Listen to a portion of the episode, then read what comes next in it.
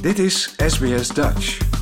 Op sbs.com.au slash Dutch staan nog meer interessante verhalen.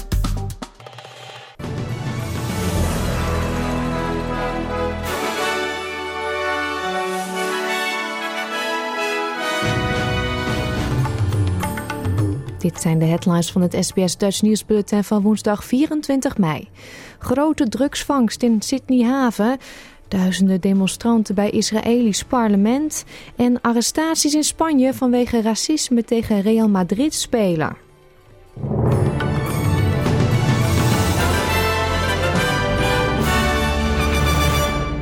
De definitieve versie van de referendumvraag over de Indigenous Force to Parliament is vandaag opnieuw onderwerp van gesprek in het federale parlement.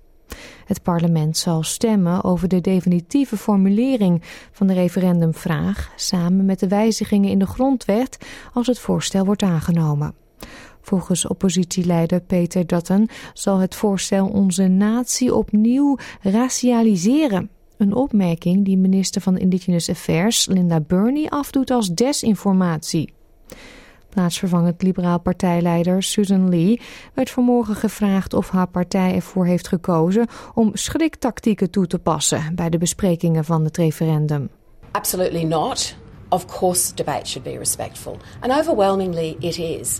And we will always call out outliers who behave in a disrespectful manner, who have divisive language, and who don't treat this referendum in the way that all referenda should be treated in Australia. We will always call that out. But overwhelmingly, I'm pleased to see that people are asking genuine questions. Unfortunately, they're not getting answers. De federale politie heeft 300 kilo meth in beslag genomen. De harddrugs zaten verborgen in een zware hydraulische pers die vorige maand op een vrachtschip uit Mexico aankwam in de haven van Sydney.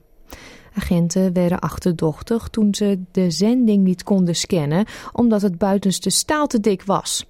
Specialisten konden door het staal snijden waarna de grote voorraad verborgen drugs werd blootgelegd. AFP-regisseur Salam Zraika zegt dat de autoriteiten denken dat de drugs een straatwaarde hebben van meer dan 270 miljoen dollar. The drugs hidden inside a steel hydraulic press could have been sold as more than 3 million individual street deals, and it had an estimated street value of more than $273 million. Duizenden mensen hebben zich verzameld bij het Israëlische parlement in Jeruzalem, waar de regering van Benjamin Netanyahu een controversiële begroting goedgekeurd probeert te krijgen. De demonstranten zwaaien met Israëlische vlaggen, zingen en blazen op hoorns. De extreemrechtse regering heeft te kampen met een crisis in de kosten van levensonderhoud en de gevolgen van de nu opgeschorte gerechtelijke revisie, waardoor investeerders wegliepen en de vooruitzichten op economische groei in heel, Israël verminderden. De voorgestelde begroting ligt onder vuur omdat het 5,6 miljard Australische dollar toewijst aan discretionaire middelen, waarvan een groot deel gaat naar ultra-orthodoxe en pro-kolonistenpartijen. Volgens oppositieleider Yair Lapid is de begroting de meest destructieve in de geschiedenis van Israël.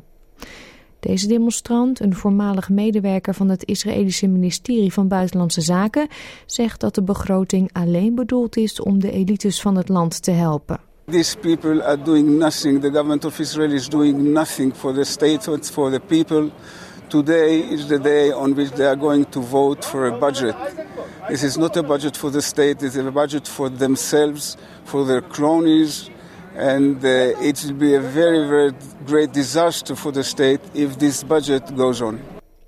Frankrijk zet 35.000 veiligheidsagenten en het leger in tijdens de openingsceremonie van de Olympische Spelen volgend jaar. Minister van Binnenlandse Zaken Gérald Damanin zegt dat de beveiliging bedoeld is om aanwezigen te beschermen tegen bedreigingen, waaronder drones. Regarding drones, it's a completely new threat. I think there's still a lot of work on the classic threat, whether it's petty crime, whether it's a person armed with a weapon, a bomb, whatever that bomb may be, to carry out wrongdoing in Paris. But we know how to detect and combat these threats. Minister Damanin zei dat de regering de politie in andere Europese landen zal vragen om informatie te delen over personen die een terroristische dreiging kunnen vormen om te voorkomen dat ze naar Frankrijk afreizen. Duizenden leden van de Indiaanse gemeenschap in Australië hebben gisteren in de Kudos Bank Arena in Sydney de Indiaanse premier Narendra Modi verwelkomd. Premier Anthony Albanese sprak liefdevol over India en herhaalde de wens van zijn regering om de banden tussen de twee landen te versterken. It is a connection that I feel here tonight.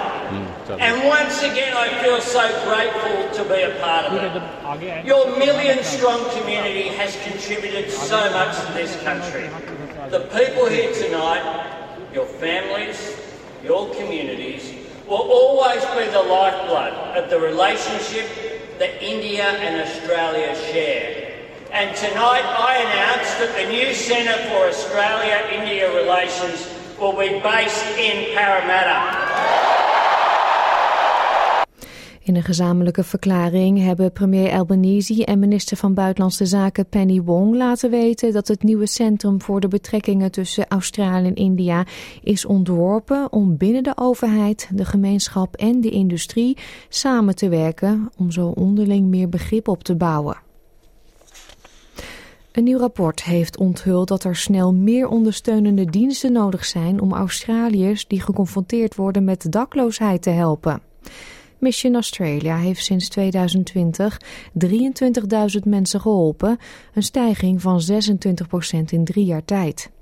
De organisatie zegt een zorgwekkende nieuwe trend te zien, waarbij mensen die fulltime werken niet langer genoeg verdienen om huisvesting te kunnen betalen. De baas van Mission Australia, Sharon Callister, zegt dat overheden, bedrijven en maatschappelijke organisaties meer moeten doen om het ernstige tekort aan sociale en betaalbare woningen aan te pakken. In Australia today, it's simply not enough to just have a job and get by and have a home. That is becoming out of reach of many people, and that is particularly concerning for us. So, this is a real housing emergency which is happening right across Australia cities, rural areas. Uh, and it's really unacceptable in a country like ours.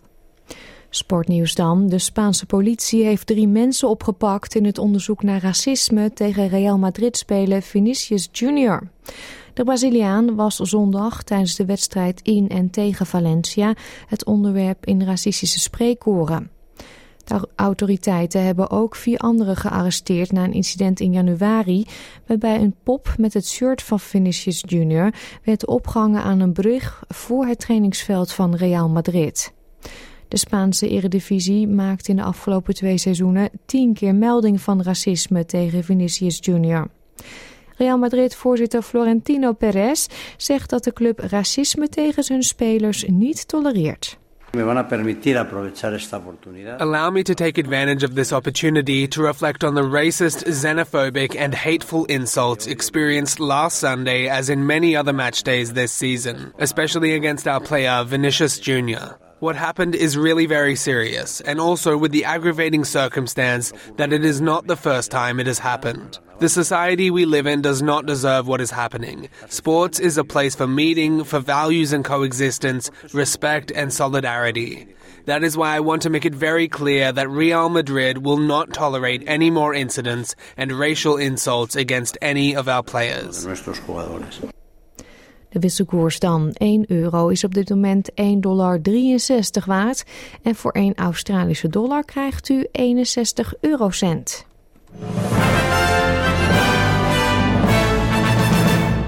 krijgt u nog het weerbericht voor vandaag. In Perth trekken een paar buien over en het wordt daar 21 graden. Het is overwegend zonnig in Adelaide, 20. Melbourne gedeeltelijk bewolkt, 17. Ook in Hobart is het vandaag gedeeltelijk bewolkt, maar een graadje warmer, 18. Voorstaande grond vanmorgen in Canberra. Verder is het gedeeltelijk bewolkt, 14. Het is zonnig in Wollongong, 19 graden. Ook zonneschijn in Sydney, 20. Ook in Newcastle laat de zon zich zien, 21. In Brisbane is het zonnig, 24. Er trekken buien over, Cairns 27 graden. Het is zonnig in Darwin, 31.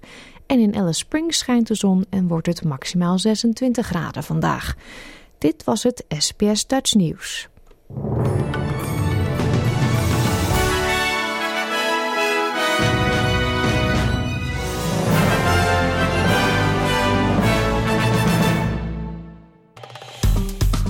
Like, deel, geef je reactie. Volg SBS Dutch op Facebook.